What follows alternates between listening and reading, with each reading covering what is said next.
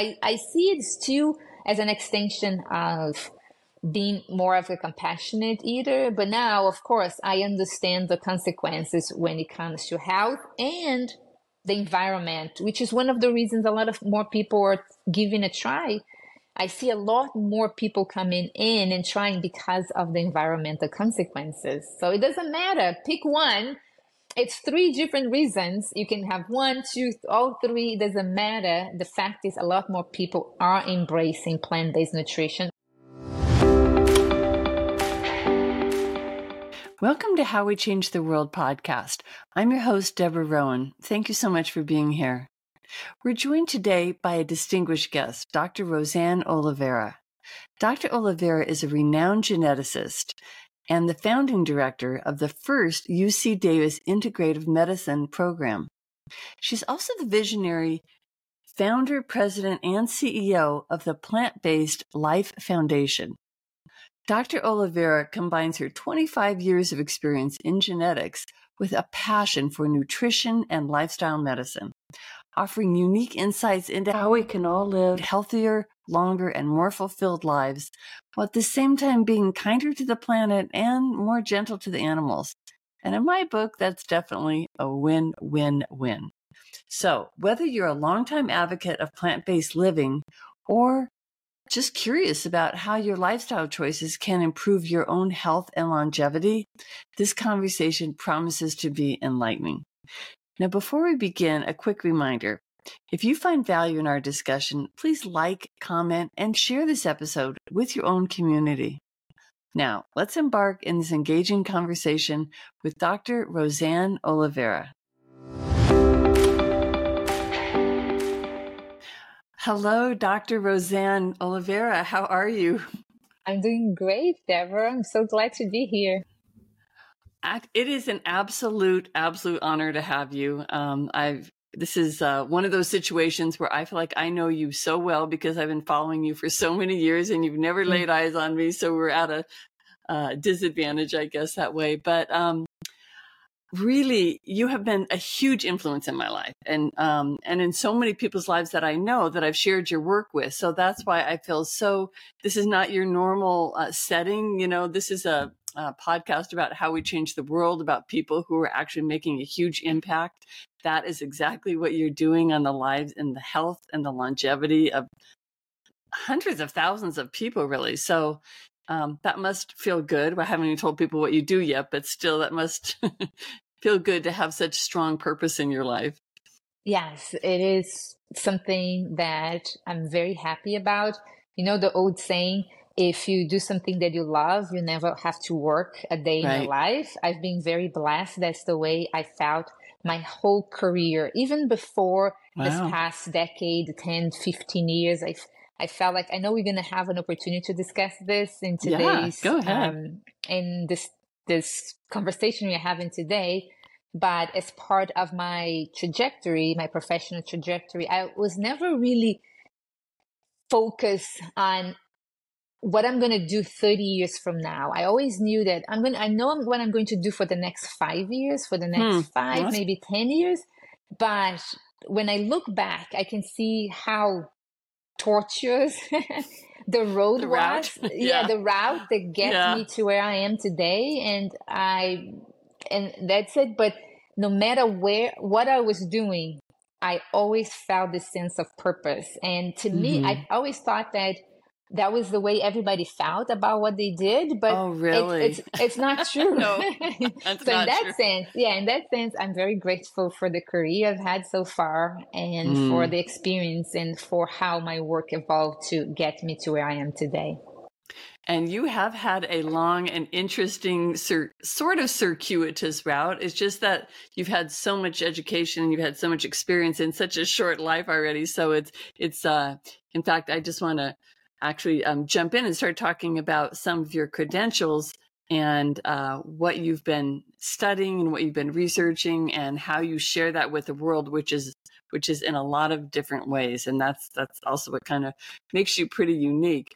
But um, so, and you're from Brazil, which you're you know yes. you you can tell a little bit, but um, uh, as you've been here a long time, so you know I think you've kind of got twenty a, years. 20 years. And do you go back and forth uh, I frequently? Do. I do. Well, you know, everything changed after the pandemic. Yeah. Before the pandemic, I used to go three or four times a year. A lot, yes. Mm, that is I would lot, go yeah. twice a year with my husband, and I would go once or twice by myself. But since the pandemic, I've only been going maybe once a year, but then I stay mm-hmm. I I stay there for a longer period of time. Sometimes five weeks, sometimes two uh, months. So but your family is there. Yeah, my yeah. entire family is there. Yeah. Oh, that's that's hard to be away. Um, yeah. I'm sure. I'm sure they're very proud of you. um, so you so you earned your master's and doctorate in Brazil, where you're from, um, and then you went on to get your postdoc, your, your postdoctoral training um, in. I hope I can say this properly: immunogenetics and functional genomics. Is that correct? Yes. At the University yes. of Illinois at yes. Urbana Champaign. Um, maybe we don't want to go too far into it. Can you just explain what those words mean to the un- yes. uninformed among us? yes. Well, well, when we talk about genetics, genetics is the study of single genes and how they are inherited or how they are transmitted or go from one generation to the other. The word mm-hmm. genomics is when you're talking about the collection of genes and how the genes mm. interact, mm. how they communicate, how gene expression occurs, what are the things that turn genes on and off. So this okay. is genomics when we hmm. study the collection of genes. And since we started having well, it was in 2003 that we were supposed to have the big genome unveiling of the human, the whole human genome. Human but genome, since, right? Yeah, but since then, we have so many other animal genomes that have been mm. sequenced. It's getting easier and easier for even now for people to have their whole genome sequenced. It's going to be oh. easy. Yeah, it's going to, we are going to get there to a point uh-huh. where everybody will know their own genome, will have their own sequence because it's getting cheaper and cheaper. Just like with the, with the revolution it happened with computers, there it was very expensive to have a computer, right. and computers were massive. They used to, right, you know, take up rooms, buildings. Yeah, take a room, yeah. and now the power of your iPhone, you have more power in your your computing power in your in your iPhone that mm-hmm. they had in the computer that took those amazing guys to the moon back in in, back in, in the, the late 60s yes yeah so the same revolution is happening in genetics hmm. now that we're going to go there so my the research I was hired to do was for us to understand how leukemia happens because many mm. cancers have it's not that all the cancers are linked to genetics but some some cancers start through an infection disease so there's some sort of infection disease and the mm. the many times or almost always is a viral infection and then really? pieces pieces of the virus stay inside of us wow. and then they can be dormant or they can be reactivated and then once that happens then then cancer starts and i can give you an example for example Never HPV, heard this. Yeah. HPV the human papilloma virus we know that like women who are infected who have HPV, they have mm-hmm. higher risk of developing uh, cervix cervical cancer. I see. And we know like HIV patients have more chances, higher risk of developing cancer in the liver.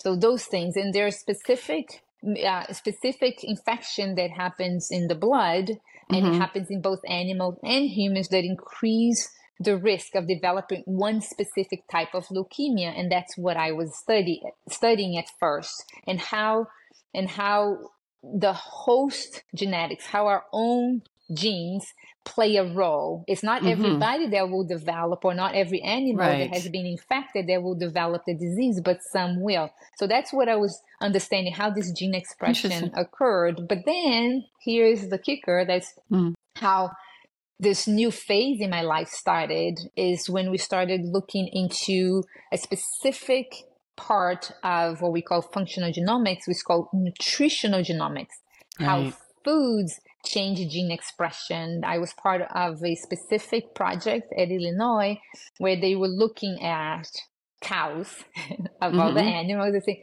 what makes some cows develop metabolic disease and some cows don't develop metabolic disease. And it was all related to the amount of fat in the diet. And then we realized that it was like the animals or the cows that ate a high fat diet that have a specific gene that would develop metabolic diseases at a specific time in their life. So you needed both. You needed the gene component, but you I also ne- needed the diet component.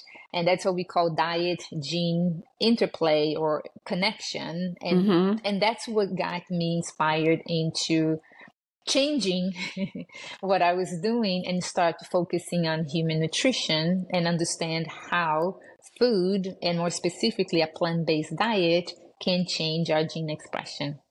So this was back when you're working in your postdoc, right? Yes. And then you, you when you decided when you did is it because of information that you learned it sounds like it is in your research that said, "Oh my goodness, this is not just research now. This is affecting all of us humans, including you as a, the researcher and you and that had you that propelled you to start thinking about just not yes. eating as much fat or how did it literally start or just well, that you wanted to study more yeah, well, I was already vegetarian. I became vegetarian vegetarian at 15. So mm. this was maybe 20 years later. Okay. And you know how it is when you're ready for the message, the message appears. That's yes. what I always tell people when people yes. have been doing when they just started on a plant-based diet they're so excited they want everybody to change and yeah. you know you have to change with me you have to do this yeah. but Very aggressive yeah, you need to be ready for the message. I was yes. ready for the message. And what happened is that someone recommended a whole bunch of books on health, exercise, and such. And then I came across a book that I say, I don't know if I'm going to read, but then I decided to read. And it's nice that we are having this conversation. I don't know when this particular episode is going to come out, but we are around Thanksgiving here in the US. Hmm. And it was around Thanksgiving that I picked up this book and I said, you know what? I'm going to read this book over Thanksgiving holiday. And it was the China study. Oh, and yeah. I, I always wonder what would happen to my career or to my life if I picked up a different book. Because that was the book I needed to read because my career was very similar to Colin Campbell's career. You know, he was trained as and to work with animals.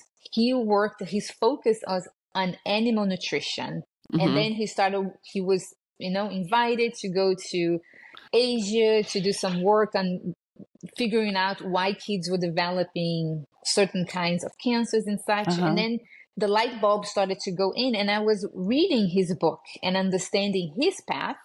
First, I disliked the book a lot. Like I hate, I hated the message, not the book. And I said, I can't believe I'm already vegetarian. I don't need to be vegan, you know? And I absolutely adore, I love cheese. I loved ice cream. And I could never think about a life without those two types of food. So I was reading, and the, the reason I decided to read the book all the way to the end, and I say, you know what?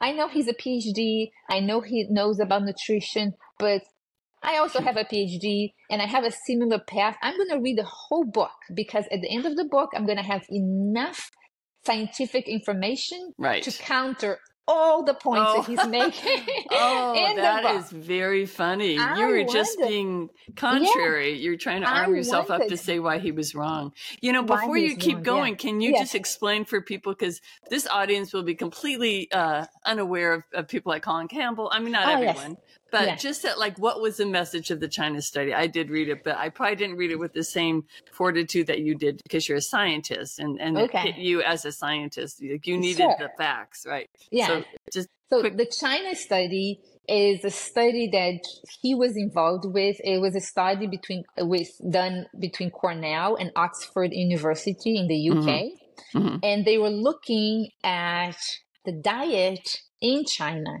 and looking at it was a relationship it was like a correlation type of study right. which people don't like because you cannot prove causation you cannot say people are eating animal foods and they are developing mm-hmm. cancer right but but it's still they wanted to see what is the diet in different Mhm. parts of China and what is the incidence and the prevalence or how many people have cancer and how many new cases of cancer happen or in different types of cancer what is Right. going on and they could see a relationship between animal food consumption and cancer Right. and then and then he went back to the literature and he started looking at other groups in the world that maybe have seen such a correlation and that's when he found a group in india that had done a study where and it's mouse study so when we talk about Yeah. being being plant-based for ethical reasons or you're a compassionate people eater people don't like it so yeah.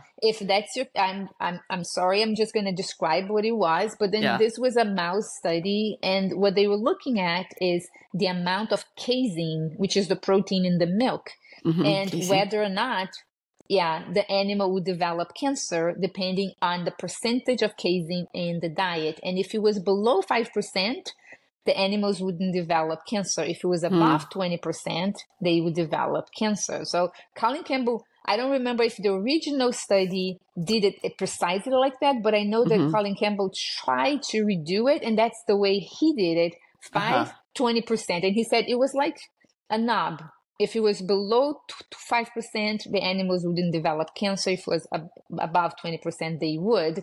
And, And- he talks about all of that in the book. There's a chapter on how, what are the molecular mechanisms that can lead to cancer and Mhm. such. So it was, there was a lot of science in it. Some people Right. f- feel that the, the China study is a little dry, but to me, it was No, the it's not, perfect message to Yeah. me. And that was it. And then when I finished the book, I said, what am I going to do with the information? Am I, and I'm, I'm going to ignore it because I didn't have any health complaints or anything. And if you are healthy, it's very hard for you to say, why should I change? Right.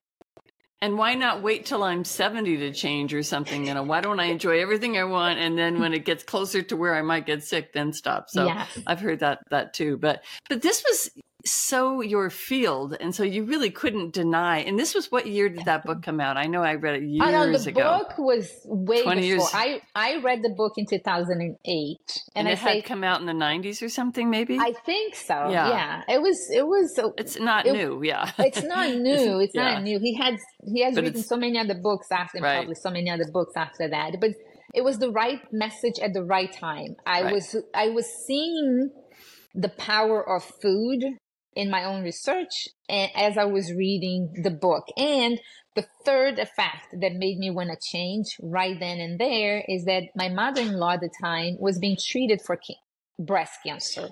Mhm. So here, here it is. is someone I love who's being treated for cancer, and nobody's telling her the importance of nutrition. Mhm. In my own research, I know at least I already knew that how much fat we had in the diet, how you could lead to metabolic dysfunction and metabolic disease. And then here comes this book, and I say, you know what? It, it's kind of obvious. Obvious. Everything is connected. And then I wanted to learn more so I could help her. And at the time, I Ah. said, you know, it goes back to who I am as well. I'm not the kind of person that can tell someone to do something that I wouldn't be able to do myself. And I say, How you know what? Yeah. So if I tell her, I wanted to tell her, and you say, you know what? I don't think you should be eating dairy because in the book, uh, the China study, even though they say animal foods should be avoided and such and such, the emphasis was on dairy, and, Right. and that's the thing. And and he focused on dairy, and my work was on dairy cows as well. So it was all related to dairy, dairy, dairy. And I say, how can I ask her to stop eating cheese and yogurt and Yeah. ice cream when I am not going to do it myself? So right. my plan at the time is I said, I'm gonna I'm gonna do it for six months. I'm gonna have her go through this with me, then Oh. I'll go back to eating and she'll never know. and then by the Whatever time it takes. yeah. And I said, I'm gonna do it because, you know, I know I can do it for six months. right. And I was absolutely sure I would go back. Yeah. And I never did.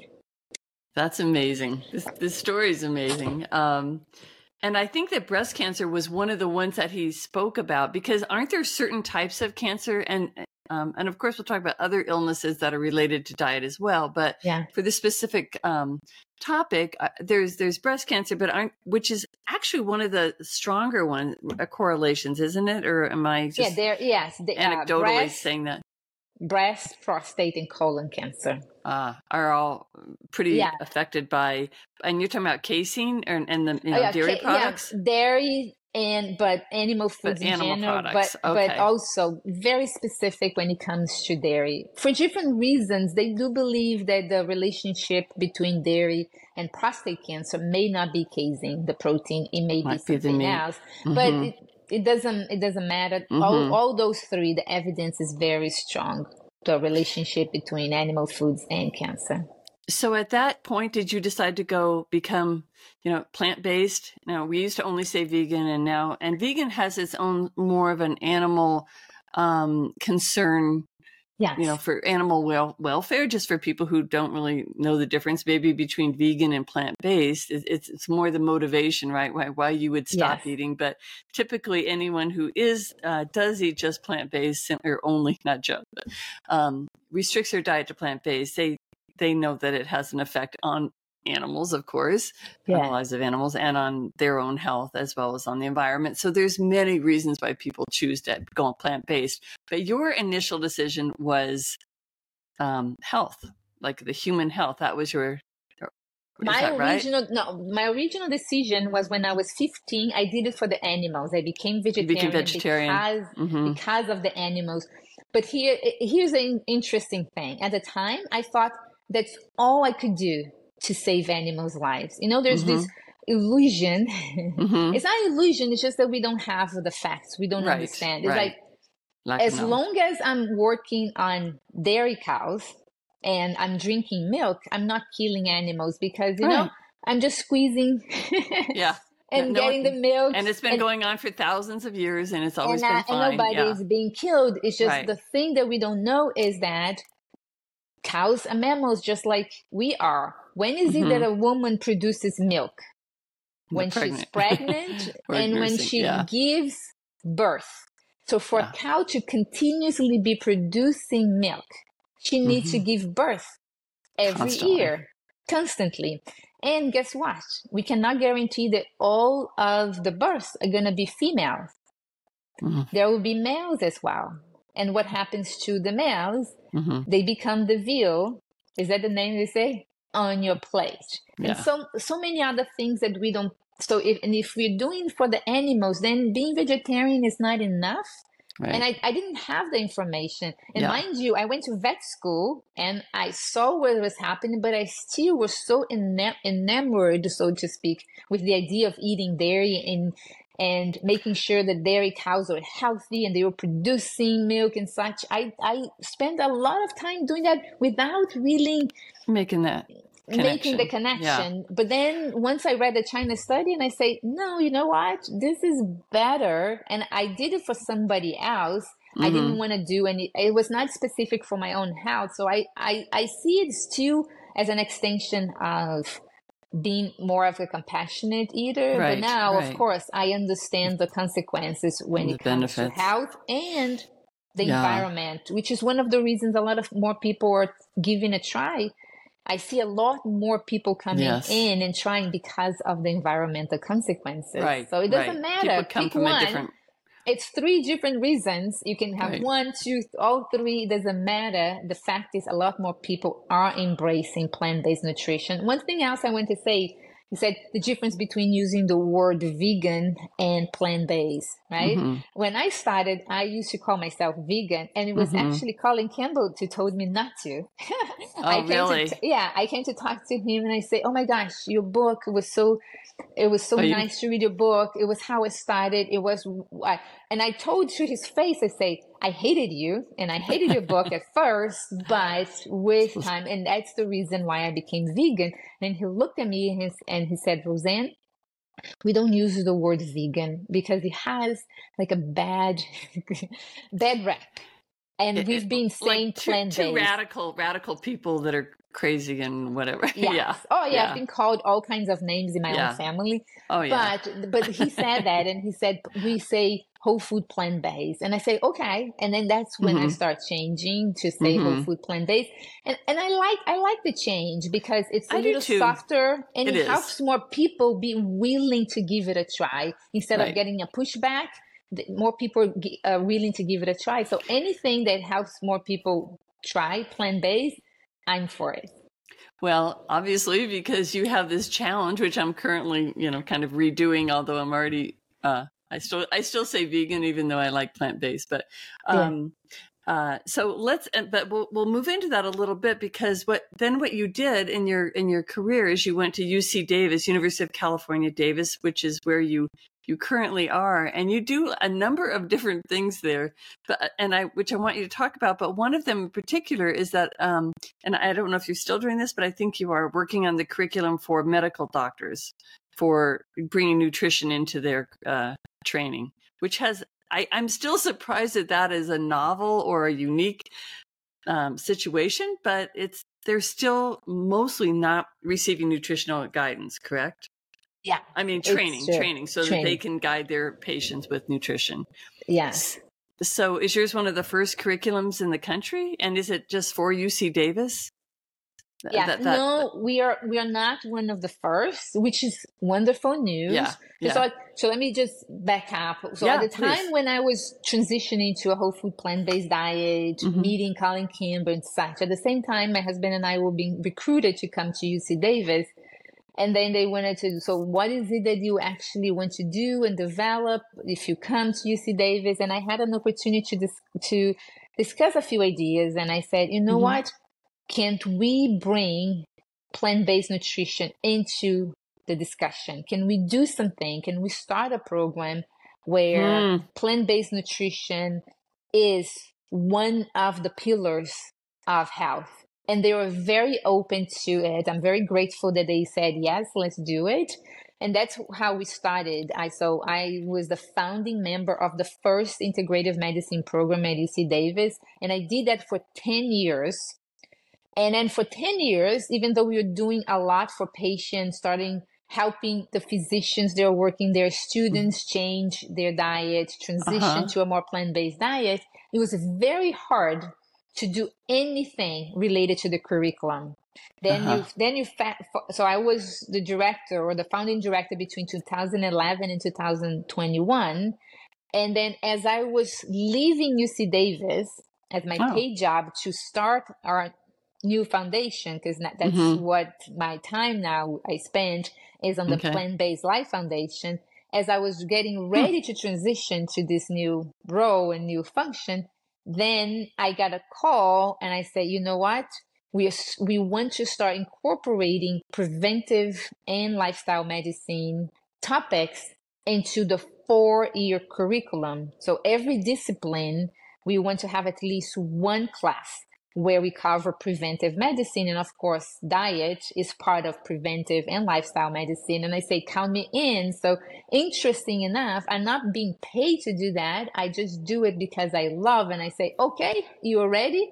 So am I. count me in. So I'm, I'm still part of that, hmm. that effort. Cause the first two years we were focusing on what we call pre-clerkship which is the first two years in medical school. And now okay. we're transitioning to start working with clerkship, which is years three hmm. and four. How can we that bring term. that those topics into the curriculum? But it's it's amazing, and I'm very happy, and they're very open, and the students love it. They I love they do. To, they love to of learn course. about nutrition. They yeah. uh, the ones that we had an opportunity to discuss, they all appreciate the knowledge and the information. Yeah. So, uh, what's such a mystery to me is why is this even an issue? Why would it not always, from time immemorial? I mean, we've there has there's ancient wisdom. It's not a mystery that apples are better for you than a candy bar or something like that, yeah. and they're going to have different impacts on your health. So, why has there never been nutrition included? It seems like such a slam dunk, if you will. Like, why? It's it's the most normal thing to do.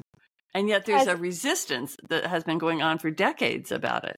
Yeah, I think it's human nature. I think the more conventional medicine evolved, the more drugs came out. They always thought that it doesn't matter, we can fix it. You know how it is? So why prevent something when uh, I can fix it? I think it's it's it's how it came to be mm-hmm. and then conventional medicine became more specialized and there's nothing right. we can do sort of thing and yeah. and and now with the more molecular tools that we have we can really understand what's happening inside of yeah. us and then we we know because before we, we know yes we know that broccoli is better for us than french fries but Why? humans will mm-hmm. always mm-hmm. try to get away with anything and say, can I still eat my French fries? Yeah. And be healthy if I take a pill. A lot of people will prefer that. So then I think it's for a long time it went that way. But it, it got to a point that now people are seeing that this is not sustainable, right? 70 or 90%, 75 to 90% of healthcare expenditure in this country is on chronic diseases that shouldn't exist or could mm-hmm. be prevented. Mm-hmm. And I see that it's it's something that is happening across the world, but here in the U.S., a lot to a lot of medical schools are starting to focus more on what can be done, and I think that's why they started the American College of Lifestyle Medicine. All of these are new mm-hmm. developments, mm-hmm. but it's yes. going to continue to grow and mm-hmm. I'm very excited about it. Yes, it could be complete. It could completely change the trajectory of the of our health in this country. Yes, but but it is a you know you see more burger joints going up than you see uh, vegan restaurants or or plant based. You know, still every time I see one open up, I, another one. Like, how many do we need? So we're we're far from from there, but um, at least uh, it does seem to be an acceptance. And it's been a slow, slow up and down thing, but it does feel like there's and, and you're right at the beginning of the of the shift, making it happen. You know, I heard you speak on a um, podcast, I think it was, or, or you're giving a talk maybe about uh, your sister. Do you mind talking about your twin sister and your health? Because I think that's so instructive for people who want to maybe write it off as yeah. not being well, effective. Yeah, what happens is that a lot of people believe that your weight and your health, even your personality, everything is dictated by your genes and mm-hmm. you cannot change anything. And, you know, it's fixed and deal with that because you hear right. a lot, you know, type 2 diabetes runs in my family. Everybody in my family is overweight and mm-hmm. so on and so forth. And people don't and we realize that, that, right? We, we, were taught to think that, oh, if you have, if your father had cancer, then you should always have this test. So we, yeah, we are taught that. Yeah. And, and the other thing is that most people don't realize is that what we also get from a family is their habits. We tend nice. to like the foods our parents eat. We tend mm-hmm. to do what our parents do. If your parents like sports, if they are very, you know, outdoorsy, most likely you're going to be okay. a little more outdoorsy if you mm-hmm. if your parents are couch potatoes. Mm-hmm. So it's all of this brings, you know, I said, why did I become a vegetarian at age 15? My mother, my mother said, you know what? I don't think we should be eating animals. And my sister and I oh. said, okay, we did hmm. it. Hmm. Sometimes it works the other way because then right. 20 years later, then I went back and my mom and my sister became 100% whole food plant based because of me. But that's how, how it starts. Right. And then with my sister and I, what happened was that when we were about 22, 23, it was the first time I had an, um, an opportunity to go outside of Brazil mm-hmm. to work and i spent uh, i went to germany to spend a semester spend a few months there didn't mm-hmm. quite make a semester but when i came back that's when i noticed that my sister had put on some weight and i saw that and i saw that happen and it happens to a lot of people it's a little bit it's five pounds a year then you lose three then you gain those three and another three yeah. Yeah. And then you lose five, then you gain the five and you put another three. And then over 20 years, it may be when you look, it's like 30, 40 pounds. Mm-hmm. And then I, I always looked at it and I said, okay, maybe this is happening because of food choices, but you know, I'm a geneticist and I'm never really making the connection. How can I how can I bring her in and explain it's not genetics? Because if it was genetics, I would have I would have the same weight as and you're she identical does. twins, right? Identical twins. Yeah. yeah. 100% of genes, so it could not be Right. genetics. So then that's when I look back and I say, well, okay, let's look at our blood biomarkers. Let's see how we're doing in terms of cholesterol and Mhm. insulin and such. And this is something that a lot of people don't don't know. people believe that you gain weight and then once you gain weight, you become sick. Then that's when you start seeing all your numbers start shifting and such. But the reverse is what is true. First, we start having metabolic dysfunction and then becoming mm. overweight and obese is one of the consequences of this Wow. metabolic dysfunction. And the interesting thing with that is that once you start shifting your diet, this metabolic dysfunction, it resolves it so quickly. But what a, a lot of people don't know is that many times, even when they're still 30 pounds overweight, they are already metabolic healthy. But because they are not seeing the scale go down as fast as they want, many times they give up. And it was one of the things that I did with my Huh. sister over the years. We were just seeing, and I say, as soon as she started eating whole food plant based, she started losing weight. And then her metabolic profile became identical to mine within three months. She still had Three months. three months. And and how and was she like Identical. 30, 20 pounds more than you at that point Oh, or yes. something or she, more? she still had another 25 or 30 pounds to lose. But ah. metabolically speaking, she was as healthy as That's I was. That's fascinating. That then- really is. And I wish people knew that. And I wish Yeah. they would focus on metabolic health first Hmm. because weight loss is going to happen. The thing is, like, it took her 10, 20 years to get to their weight. And Yeah. it happens to a lot of people, but most people want to lose weight in three months. Well, that's also what You we've been taught and encouraged to do through ads and through marketing. And, Yes. Well, know? it, there are other diets. When I said my sister tried all kinds of diets, which Yeah. is something that happens to many people as well. Mhm. And many diets work a lot faster than Mhm. whole food plant based. And this is Mhm. one thing that we see. We see sometimes our scientific article just published and it makes the news. Low fat, it's a Yeah. low low carb. It's a lot better than low fat. Do this to lose weight. And in the short term, you lose weight faster if you low if you go low carb first. No Sure. doubt. Sure, And- but, but that, that's not what you want. You want Mhm. sustainable weight loss, and you want the weight loss that is going to continue to happen over the years. And you want a way to maintain the weight loss. And low carb is the worst possible way for that to happen. and and we're you know you're talking about weight, but I think it's such an important point that you mentioned is that the your metabolic health Yes. has that's just like one of the factors you know your your longevity your the way that you feel your energy your brain i don't know you said does it affect your personality as well what we eat is that one of Um, our i, I well, just wonder It can. It can. Yeah. It can affect the foods we eat. Can make us more anxious. Can make us Hmm. depressed, or can make us feel happier. So because you know a lot of the precursors to neurotransmitters in our brain that can Mm-hmm. affect our mood are produced in our gut. And it's our gut microbiota that is response like 70% of immune response comes from what happens in our gut. And there's this interplay between um, the metabolites that our gut microbiota produce from the food we feed them that has consequences in our whole body, and that includes our brain as well. So everything is connected, and the more we understand how our microbiome works, the more insights we get into health, mental health, and where you said, vitality and Mhm. longevity as well.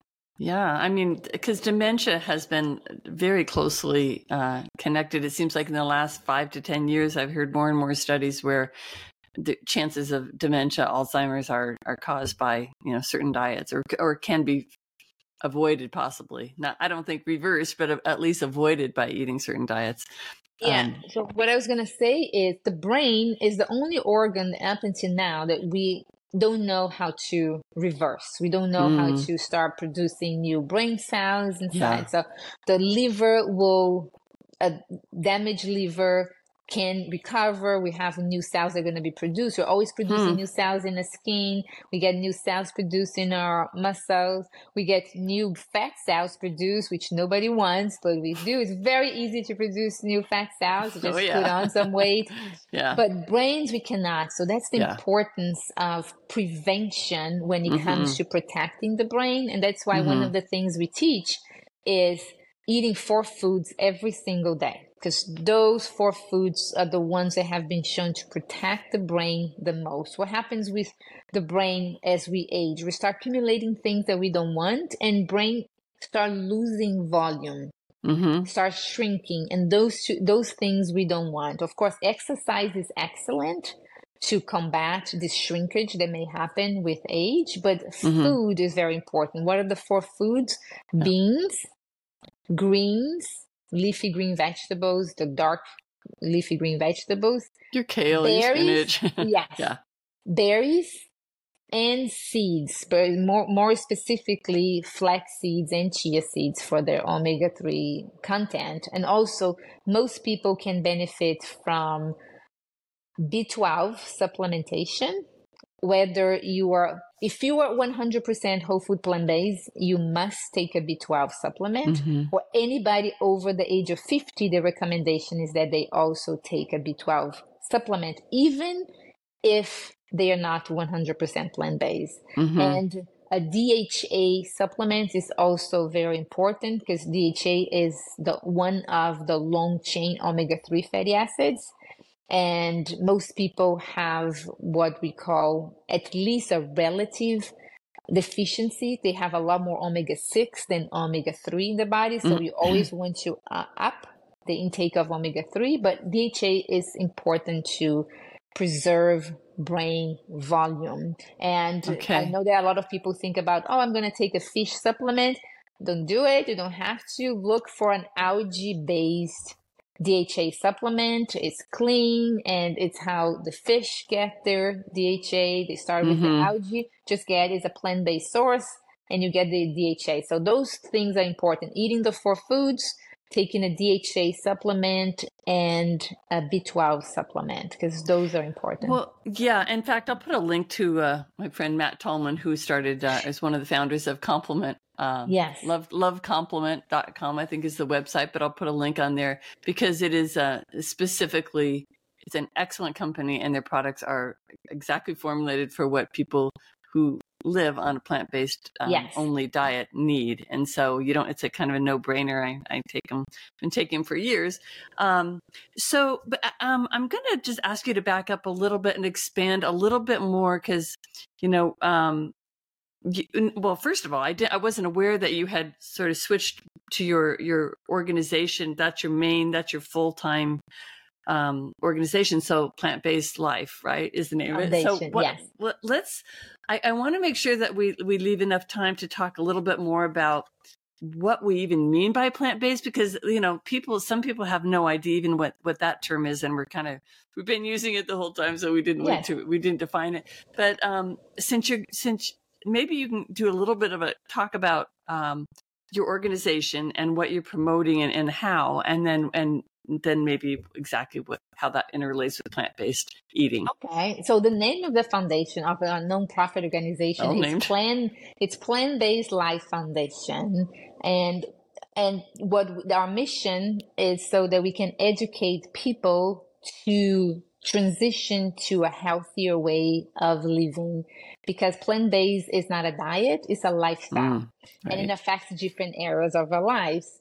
we like to focus on the six pillars of lifestyle medicine which is what i teach in my classes for the mm. medical students at uc davis or the school of medicine what are the six pillars healthy diet which mm-hmm. is what we call a plant-centered diet because it's very hard for people to go from eating animal 100%. foods all the way 100%. So we help folks do that gradually mm-hmm. and on their own pace, on their own terms. That's what we want to do. We educated them, they can start adopting new positive health promoting habits in one of the six areas. So one is healthy eating. So it's a lot of focus on healthy eating. Then there's physical activity. There's stress management. There's avoiding substance, tobacco, alcohol, quality sleep, and healthy relationships. So these are the hmm. six pillars oh, of lifestyle medicine. Mm-hmm. But all of them anything that we want to change in our lives depending on us being able to either replace a bad habit or start a new habit. And this is where a lot of people encounter difficulties because they don't they think that starting a new developing or creating a new habit is easy like that. And if it was anybody who has new year's resolution would have lost 20 pounds. We have been mm-hmm. just eating clean foods or plant-based and such. And and habit change is something that is not easy. You have to understand what are the requirements and it has a lot to do with mindset what's happening between the two years as we say mm-hmm. and a lot is related to managing emotions because our emotions drive our behaviors. We like to think that we are rational beings, that anything that we tell our rational brain we are going to do, but we are emotional beings. We respond to emotions and we make decisions based on emotions.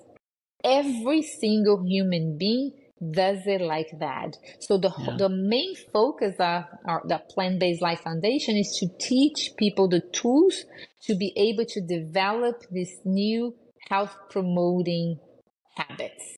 And then we have we started three years ago. We have a main program. It's called Life Lab 360 that's where we teach people how to change habits first, mindset, managing emotions, and then we teach them what are the key habits that can help you lead a happier, healthier, longer life. I have to say, when I I took your course, that was it used to be called Bite Sized, I think. Yes. And um, so I and I was exposed to some of those teachings, and I find that I found, I don't find any longer, but at, you know, you're learning a lot. You're learning about food and chem- you know, the chemistry of it, and and there's a lot to learn um, to, to to make these transitions. And I think what I I made a mistake that maybe a lot of people make, um, and that is to think that I can willpower my way through things um, you know, and and I didn't like. I think, well, I can't learn everything, so I'm just going to learn about what foods to eat because I was already not eating. Um, I was already plant based or vegan, and then, but you're. I wanted to take your course because of the health aspects because I you don't really know, and there's so much to learn, and it is a it is a re education of how we've lived our lives. It's a lifestyle. It's not something you jump into quickly and you and you do stress a lot about just like take one new habit even a year or a month or whatever just like yes.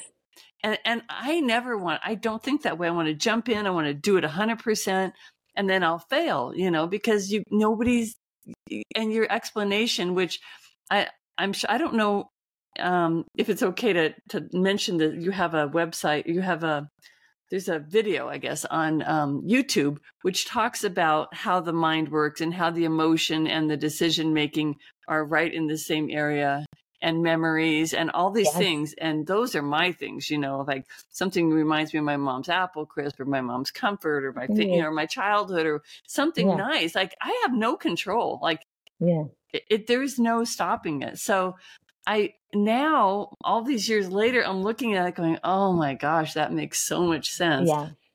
And there is a video on there, but it's also in your class. And it, it, I just yeah. would encourage people not to just think January 1st, I'm just, I, this time I'm doing it. I'm going to be strong. I'm going to do the, it's, you were doomed unless we fully understand how to change a habit and, uh, and our emotional response to whatever the trigger is.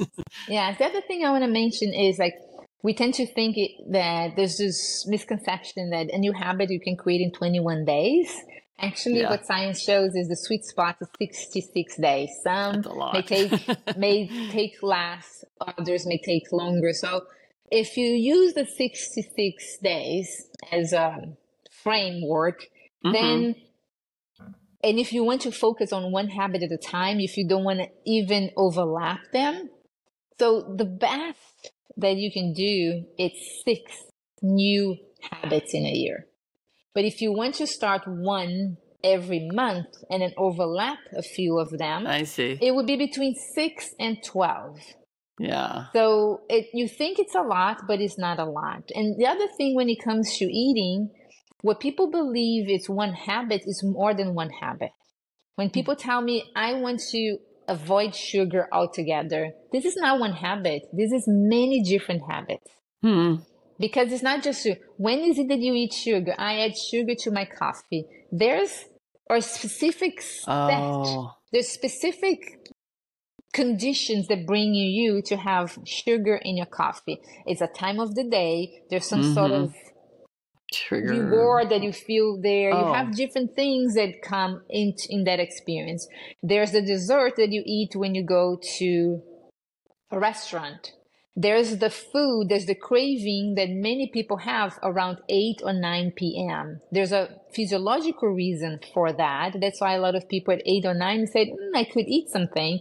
And some people do eat and some people don't eat. So mm-hmm. those are all of different things. There are things that you have in your house if mm. you have sweets in your house, would you eat there? There's the craving that I'm going to drive and I'm going to buy this food. There's your favorite food that you can never resist. There's so many different things, and we always think that is one. That's so interesting. One, one, yeah one no thing. it's and so hard to change. Yeah, it is. It is. So you have to start, mm. and that's those are the things that we teach in our classes. Mm-hmm. When you joined, it used to be bite size. We used to offer through UC Davis. We mm-hmm. completely changed the program. Now it's called Life Lab 360, and and what we do is, like you said, we every every month I come in, I teach a class. We just spend the whole year, this past year, talking about metabolic every month we focus on a hmm. different blood biomarker and we mm-hmm. say this is what it means and this is the relationship with food or other habits and at the end we had a challenge to say let's do this and many many months we say the challenge doesn't change much the habit is the same we're always working hmm. sometimes on a specific habit for three months but every month there's more evidence that brings more clarity in people and now i understand why this is so important to uh-huh. me and things like that small this this uh, distinctions for example a lot of people link salt consumption to high blood pressure mm-hmm. almost nobody links sugar added sugar consumption to high blood pressure this was a right. big aha moment to many of our members because they say oh my gosh sugar? Yes. And what is the best way for you to see your to check whether or not you're having too much sugar? It's uric acid. You have to be checking for uric acid or your triglycerides it's, it's a lot more important than glucose level. Hmm. Interesting. And then so all of these things are important. So sometimes it's like you start on a path you want to try a specific habit but many times what I like to teach is that there's a difference between what um, what's his name? Ah, he wrote a fabulous book. I I know his last name, Deci. I, it's failing me. The book's called I think what we do, why we do what we do. Something oh, I yeah. can share we'll it if it. you if you yeah. want to share yeah, the link. I will. but sure. he says there's there's a difference between something that we have inside of us that it has been part, it has become who we are, and something uh. that someone is telling us to do. And this is the biggest thing for us to start changing.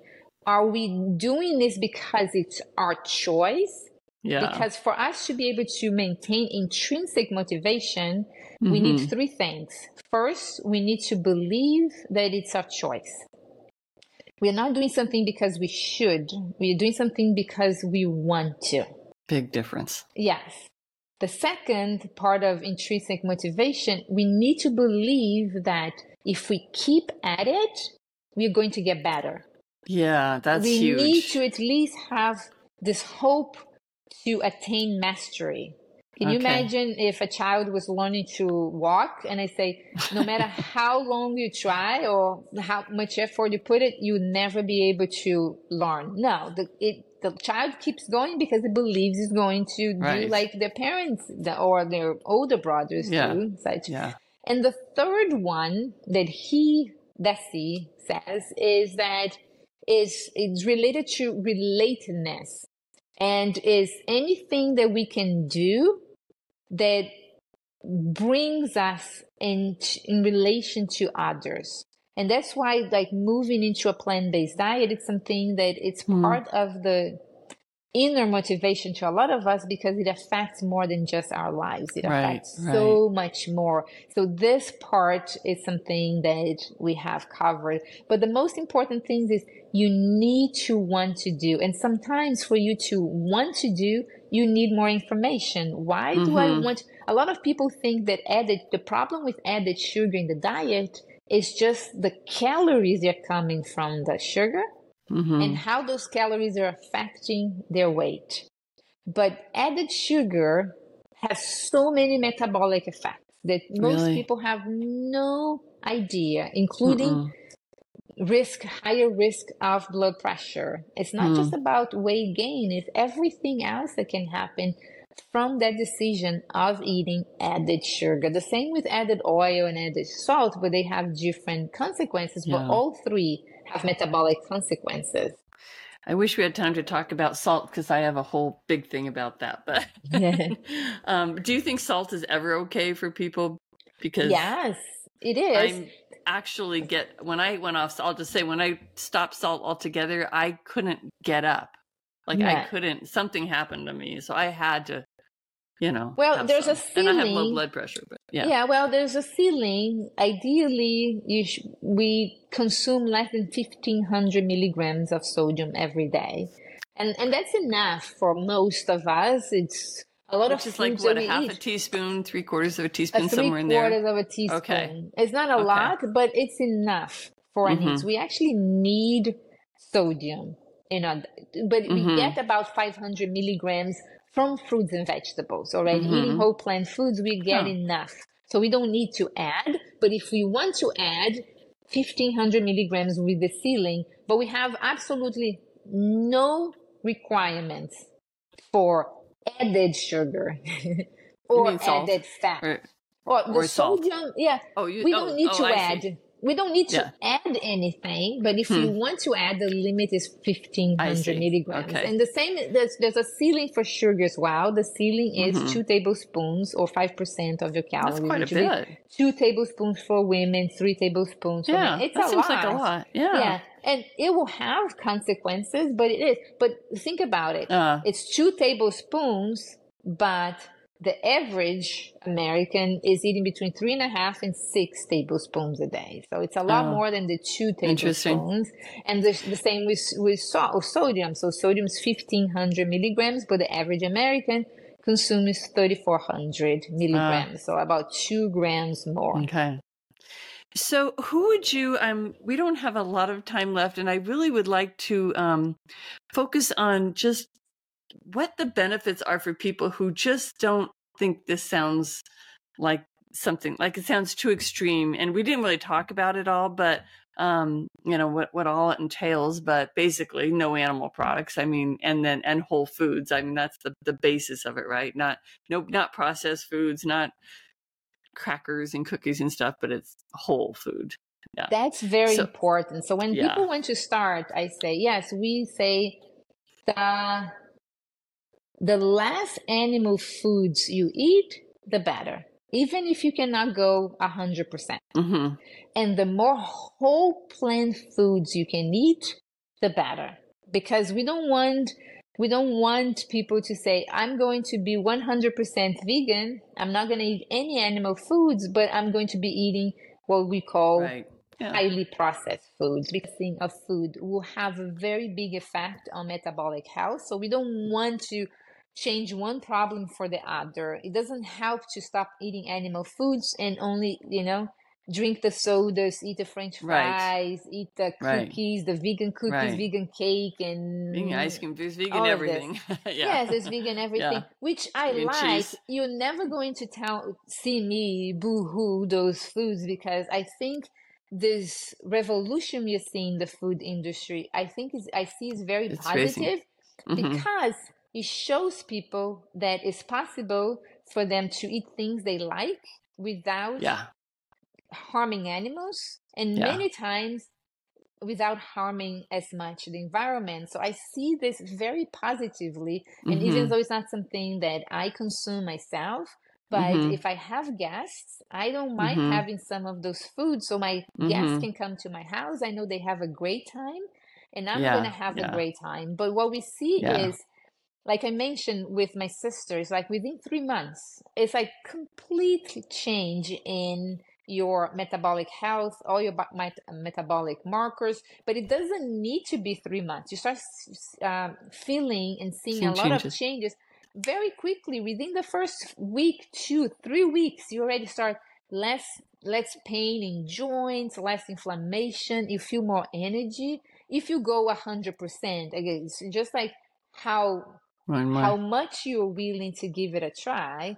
It's Right. like anything in life. If you do a little bit, you see a little bit of improvement. If you see a little bit more, you see more improvement. Right. So that Right. it's a range. You don't have to go 100%, but the Yeah. more you do, the more benefits you're going to get. And the less likely you are to get cardiovascular Oh, yes. problems, cancer. I mean, we actually didn't even talk about what all the benefits are to not eating animal products and to eating whole foods. I mean, there's there's books on that, there's movies on that, there's a lot of information on that. Yes. But you know, so it's too much to cover. But um, it's definitely worth investigating. I know that people don't always want to hear that, just Yeah. like you didn't want to hear from the China study. You didn't Yeah. want that to be the truth. Yeah. I didn't want it to be the truth either. My daughter was vegetarian for 10 years until we finally like, okay, and then we all went vegan. So, um, you know, it takes a while to get it through your head, but once you do, it's just like when you start seeing other people around you suffering from all these things Yeah. and you're not suffering from them because, you know, it's like you with your sister, it's like it's it, it becomes pretty obvious the reasons why. Yeah, So, one of um, the best books for the science mhm. is Michael Greger's first book. Actually, first book in this last trilogy because he had published other books before. Oh, How. Not to Die. I love his book. It's very science heavy, but the chapters are short and it yeah. covers the 15 reasons, the 15 top reasons people die. I know we're all going to die, and some people say, Right. I'm going to That's- die. What if I'm Yeah. vegan and I go outside and a and a bus hit me? and then he, at the end of his lectures, he likes to bring a, the quote by what's his name, um, the physician who used to be the chair of the American College of Dr. Esselstyn? Cardiology. No, Oh, oh I'm- Fuhrman or I don't know no, their names. no. Yeah. I, forgot, I forgot his name. He said, Yeah, I know we're all going to die. I just don't want it to be my fault.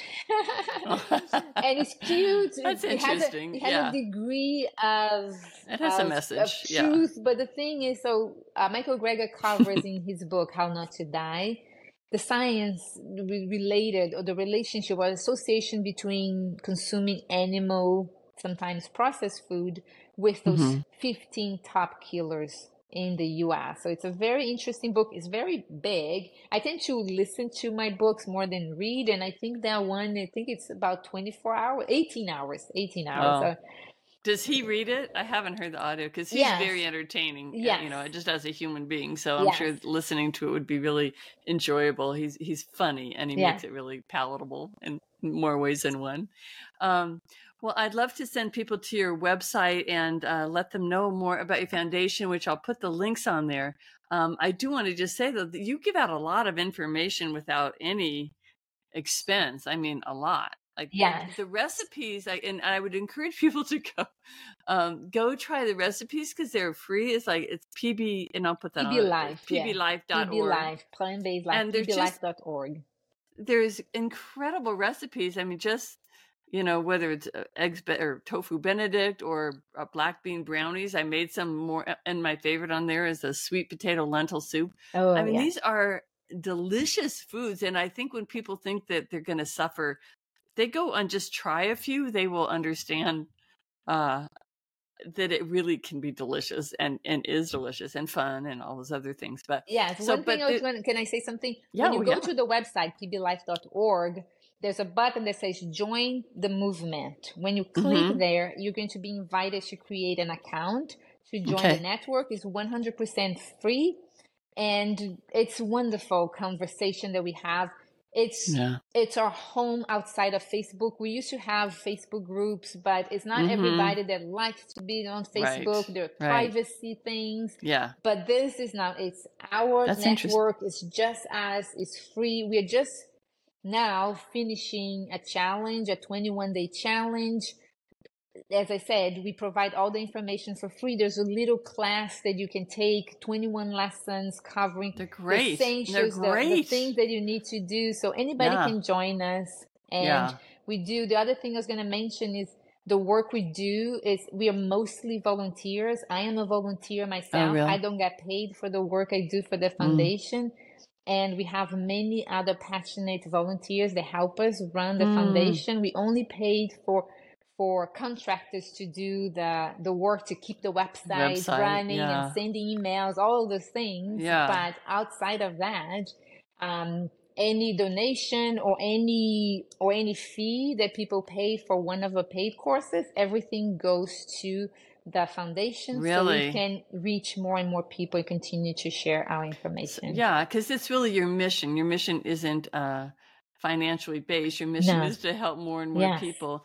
And honestly, I would just say of all the things that I mean, I I don't know. I think I went vegan in like 2013 or something like that. So I've read a lot of books and been on a lot of websites, and um, yours is really the one that, first of all, you're not charging for most things, um, and then you're also it's so you can get true answers. There's no hype. There's no No. if you just really want to know about your health, you really want to improve your health or the health of someone, or you just want to try some of it and learn that. It's like going to college. You get a chem, you get chemistry, you get Yeah. psychological help. You know, Yes. and you get a lot of different styles. So I, I thank you so much for doing this because it's changing so many lives all the time. I know, Yeah, and it makes and me super happy, and that's what I gets bet. me up every day in the morning. Yeah. Yeah. Well, I, I appreciate you so much coming on the program and sharing this, downloading all your knowledge or a piece of your knowledge. Um, it's just, it's worth its weight in gold. So thank you for that. I really appreciate it. And uh, we'll try to spread the word far and wide, even Okay. further and wider. Thank All you so right, take much. It's been yeah, it's been a pleasure being here with you, and I Thank wish you. you and everybody that is listening us well much health and happiness in their Thank lives. you. Thank you so much. Take care.